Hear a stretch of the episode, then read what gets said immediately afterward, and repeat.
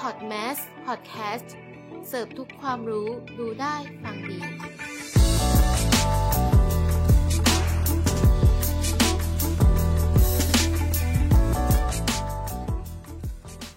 สวัสดีค่ะ คุณกำลังรับชมพอดแคสต์ตามความเชื่อเรื่องตำนานกับหนิงและหนิวค่ะ ค่ะสำหรับวันนี้นะคะ ตามความเชื่อเรื่องตำนานนะคะ ก็จะพาทุกคนนะคะ ไปตามความเชื่อเกี่ยวกับไปขมิวเกี่ยวกับวันคริสต์มาสนั่นเองค่ะ ที่เราเอาตำนานวันคริสต์มาสมาเล่านะคะ เพราะว่าใกล้จะถึงเทศกาลวันคริสต์มาสแล้วค่ะหนิงค่ะ ใช่แล้วค่ะ และ EP นี้นะคะก็เป็น EP สุดท้ายของเราแล้วนะคะ ที่เราจะมาเล่าเกี่ยวกับตำนานต่างๆ ให้ทุกคนได้ฟังกันนะคะ ใช่ค่ะ แล้ววันนี้ก็ตำนานของเราก็เริ่มเลยเนาะ ใช่โอเคค่ะ งั้นเราไปฟังตำนานกันเลยค่ะ ค่ะ คุณผู้ชมรู้ไหมคะว่าซันต้านะคะมีจุดกำเนิดมาจากที่ไหนนะคะซานตาคลอสนะคะมีจุดกำเนิดจากเอ่อนักบุญนิโคลัส Father Christmas หรือเรียกสั้นว่าซานต้านะคะเขาเป็นบุคคลที่จุดกำเนิดทางตำนานในประวัติศาสตร์และตำนานพื้นบ้านค่ะ และตามตำนานตะวันตกหลายประเทศเลยนะคะ เขาได้กล่าวว่าเป็นผู้นำของขวัญมาให้กับเด็กๆ ในช่วงเอ่อเย็นและข้ามคืนของวันคริสต์มาสอีฟในวันที่ 24 ธันวาคมค่ะ ค่ะ และต้นกำเนิดของซานตาคลอสนะคะ ในตำนานได้กล่าวไว้ว่าซานตาคลอสนะคะ ก็คือเซนต์นิโคลัสนั่นเองค่ะ ผู้เป็นสังฆราชแห่งเมืองไมรานะคะ มีชีวิตอยู่ในราวศตวรรษที่ 4 ค่ะ เป็นคนใจบุญชอบช่วยเหลือคนยากไร้เสมอๆค่ะ วันหนึ่งนะคะ นักบุญนิโคลัสนะคะ เกิดสงสารครอบครัวเด็กหญิงคนหนึ่งนะคะ ที่แสนจะยากจนค่ะ และด้วยความมีน้ำใจนะคะ เขาได้แอบปีนขึ้นไปบนหลังคา บ้านของครอบครัวเด็กหญิงคนนี้ค่ะ แล้วก็หย่อนถุงเงินนะคะ ลงไปทางป่องไฟ แต่บังเอิญนะคะ ถุงเงินได้ตกลงไปในถุงเท้าของเด็กหญิงที่แขวนไว้นะคะ ทางครอบครัวนะคะ จึงแปลกใจว่าใครกันนะคะ ที่ได้มาช่วยเหลือพวกเขา และได้ทราบต่อมานะคะ ในภายหลังว่าก็คือนักบุญนิโคลัสนั่นเองค่ะค่ะซานต้านะคะถูกขนานว่าเป็นชายคราวขาวนะคะ รูปร่างนะคะท้วมนะคะ นิสัยร่าเริงสนุกสนานและสวมโค้ทสีแดง คอเสื้อสีขาว กางเกง ขายาวสีแดง เข็มขัดและรองเท้าเป็นหนังสีดำนะคะ ภาพลักษณ์นี้นะคะก็ได้รับความนิยมมาจากสหรัฐอเมริกาและแคนาดาค่ะ ตามความเชื่อซึ่งสามารถสืบย้อนไปได้ในคิตศักราชที่ 1820 นะคะซานตาคอสอาศัยอยู่ที่ขั้วโลกเหนือค่ะ พร้อมกับเอลฟ์มีเวทมนต์จำนวนมากและกวางเรนเดียถึง 9 ตัวค่ะ เชื่อกันว่าซานตาคลอสนะคะทำรายชื่อเด็กทั่วโลก และแบ่งประเภทของพวกเขาตามพฤติกรรมค่ะ อย่างเช่น เด็กดื้อหรือว่าเด็กน่ารักนะคะ และในกลางดึกวันคริสต์มาสนะคะซานตาคลอสจะแอบเข้าไปในบ้านที่มีเด็กประพฤติดีทางป่องไฟค่ะ เพื่อนำของขวัญไปใส่ในถุงเท้าที่แขวนรอไว้หน้าเตาผิงนะคะ รวมทั้งของเล่นแล้วก็ลูกกวาดค่ะและบางครั้งนะคะ ส่งถ่านหินไปให้เด็กดื้อภายในคืนวันคริสต์มาสอีฟคืนเดียวกันค่ะ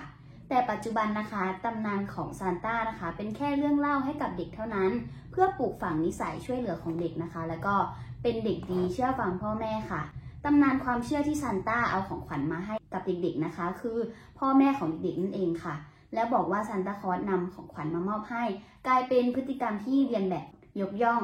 ซานตาคลอสนะคะ ให้ปลูกฝังอยู่ในจิตสำนึกของเด็กๆ จนสืบทอดมาถึงปัจจุบันค่ะ ต้นกำเนิดของประเพณีนะคะ การแลกของขวัญในวันคริสต์มาสนะคะ ก็มาจากคริสตศตวรรษที่ 12 นะคะ ชาวเมืองฝรั่งเศสได้กำหนดว่าวันที่ 6 ธันวา ซึ่งเป็นวันมรณภาพของเซนิโคลัส ให้เป็นวันเซนิโคลัส แล้วก็ได้นำถุงเท้าใส่อาหาร ขนมไปแขวนไว้หน้าบ้านคนยากไร้ ตามแบบอย่างของท่านนะคะ ก่อนที่ประเพณีจะแพร่หลายไปทั่วแถบยุโรปนะคะ แล้วก็แพร่หลายไป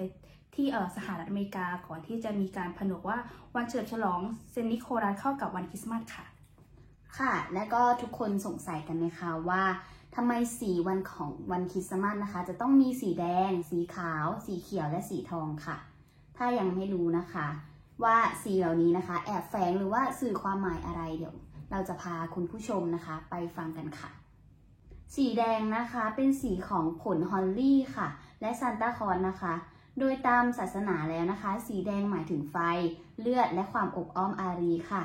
ค่ะ ต่อไปนะคะเป็นสีเขียวนะคะ เป็นสีของต้นไม้ และความธรรมชาติที่มีความหมายของว่าอ่อนวัยความหวัง ซึ่งเป็นการเปรียบเทียบว่าเทศกาลคริสต์มาสคือเทศกาลแห่งความหวังนั่นเองค่ะ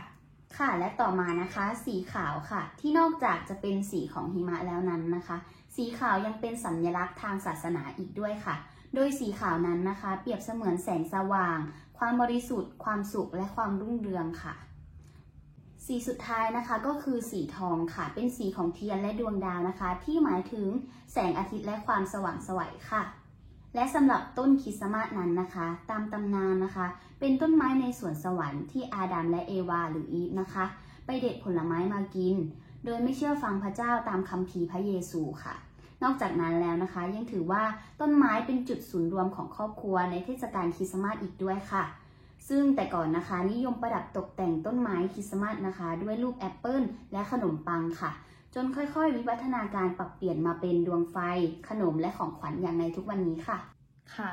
กวาเรนเดียร์ที่ลากเลื่อนให้กับซานต้านะคะกวางเรนเดียร์ก็มีเรื่องเล่าเช่นเดียวกันค่ะกวางเรนเดียร์ของซานตาคลอสนะคะ ก็เป็นทีมกวางเรนเดียร์ที่ลากเลื่อนให้กับซานต้านะคะ แล้วก็พาซันต้านะคะ ไปแจกของขวัญให้กับเด็กๆ ชื่อของกวางเรนเดียนะคะปราปรากฏในบทเพลงวันคริสต์มาสและบทกวี โดยมีจำนวน 9 ตัวค่ะ มีอะไรบ้างคะหมิว ค่ะ ก็ได้แก่นะคะ Dasher Dancer Panzer Vixen Comet Cupid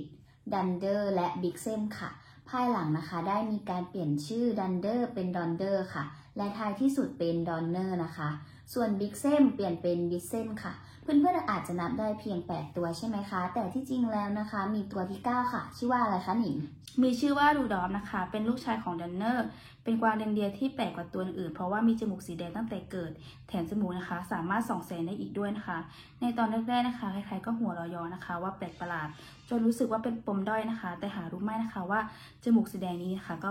เอ่อเป็นของที่มีค่าสำหรับซานต้ามาก ๆ เลยค่ะ ในค่ำคืนวันเสาร์ก่อนคริสต์มาสครั้งหนึ่งนะคะ ปรากฏว่าหมอกลงจัดเกินไป จนซานต้าเดินทางไปแจกของขวัญให้แก่เด็กๆทั่วโลกไม่ได้ค่ะ และเกือบจะได้ยกเลิกการเดินทางอยู่แล้วนะคะ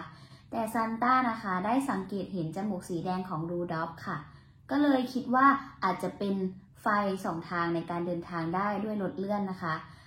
ซานต้านะคะก็เลยจัดแจงชักชวนรูดอล์ฟมาเทียมเลื่อน เลือกให้เป็นตัวหน้าสุดทำให้ในคืนวันนั้นนะคะ ก็ผ่านไปได้ด้วยดีค่ะ ค่ะ ตั้งแต่นั้นมานะคะซานต้าก็ได้เดินทางฝ่าหมอกฝน หิมะและลูกเห็บได้อย่างปลอดภัยนะคะ เจ้าดูดอฟก็กลายเป็นสมาชิกของทีม และเจ้าดูดอฟก็ถือว่าเป็นตัวโดดเด่นที่สุดในบรรดากวางเรนเดียค่ะ ค่ะ ต่อมานะคะก็เป็นเรื่องเล่าเกี่ยวกับชนเผ่าลึกลับของชาวตะวันตกนะคะ นั่นก็คือเอฟนั่นเองค่ะ เอลฟ์นะคะมักเป็นเผ่าพันธุ์หนึ่งนะคะที่พูด ถึงอยู่เสมอ โดยมักจะยึดติดกับเอลในภาพลักษณ์ที่งดงาม สง่าผ่าเผยนะคะ และเอลนะคะ อาศัยอยู่ในดินแดนที่มีอารยะสูงส่งนะคะ และเรื่องราวของเอลนะคะ ก็ยังถูกนำไปสร้างเป็นบทภาพยนตร์ดังหลายเรื่องอีกด้วยค่ะค่ะ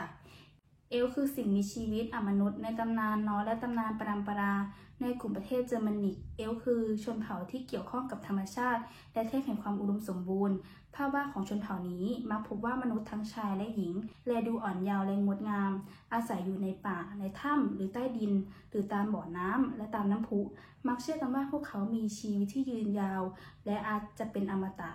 รวมทั้งมีพลังวิเศษด้วยค่ะ ค่ะเอลของชาวยุโรปเหนือนะคะ จะแบ่งออกเป็น 2 กลุ่มด้วยกันค่ะ กลุ่มหนึ่งนะคะ เรียกว่าเอลสว่างค่ะ กับอีกกลุ่มหนึ่งนะคะ เรียกว่าเอลมืดค่ะ ซึ่งพวกเอลมืดนะคะ จะอยู่ใต้ดิน และมีความชำนาญด้านโลหะค่ะ ส่วนเอลสว่างนะคะ จะมีรูปร่างคล้ายคลึงกับมนุษย์ มีความสวยงามทั้งชายหญิง อาวุธที่เหล่าเอลใช้กันนะคะ โดยส่วนมากจะเป็นธนูค่ะ แต่บางพวกนะคะก็จะใช้ดาบซึ่งเป็นส่วนน้อยมากค่ะ เอลมืดนะคะ ถูกระบุว่ามีลักษณะคล้ายคนแคระนะคะ เนื่องจากมีรูปร่างเล็ก และในบางครั้งนะคะ อาจจะดูเหมือนสัตว์นะคะ และแสงแดดสำหรับเอลฟ์นะคะ ถือว่าเป็นสิ่งที่มีพิษภัย และทำให้ทรมานและกลายเป็นหินได้ตำนานพื้นบ้านต่างๆของเอลฟ์ในแต่ละประเทศนะคะ เช่นสวีเดน เดนมาร์กเยอรมนีและอังกฤษนะคะ ส่วนใหญ่มักจะพบภูตเพศหญิงที่มีรูปร่างเล็ก และมีความงดงาม และบางครั้งก็มีปีกแล้วก็ไม่มีปีกค่ะ ค่ะ ถึงแม้ เอลฟ์จะมีร่างเล็กนะคะ แต่ก็มีมนุษย์ที่หลงรักภูตเอลฟ์ค่ะ สายเลือดผสมระหว่างเอลฟ์กับมนุษย์นะคะ จึงเริ่มต้นมาจากความเชื่อเก่าแก่ในตำนานนอร์สโบราณค่ะ เมื่อมีราชินีชาวมนุษย์ผู้หนึ่งนะคะ ได้รักกับภูตเอลฟ์และได้เสียกันจนได้กำเนิดวีรบุรุษคนหนึ่งชื่อฮอกนี่ส่วนนางเอลฟ์นะคะ ซึ่งถูกกษัตริย์เฮลกิขืนใจให้กำเนิดธิดานามว่าสกุลด์ค่ะ ในมหากาพย์หลายเรื่องนะคะของ ตะวันตกเล่าว่าพวกที่สืบทอดเชื้อสายมาจากเอลฟ์นะคะ มักจะเป็นผู้ที่งดงามยิ่งกว่ามนุษย์ธรรมดาทั่วไปค่ะ ค่ะเป็นยังไงบ้างคะกับตำนานความเชื่อเกี่ยวกับวันคริสต์มาสนะคะ ถ้าชอบนะคะก็อย่าลืมกดไลค์แล้วก็กดแชร์ให้กับพวกเราสองคนด้วยนะคะ แล้วก็ขอบคุณมากนะคะ ที่ติดตามมาตั้งแต่ EP แรกจนถึง EP 3 หนิงและมิวขอตัวลาไปก่อนนะคะ สวัสสวัสดีดีค่ะค่ะบ๊ายบายสวัสดีค่ะพอด เสิร์ฟทุกความรู้ดูได้ ฟังดี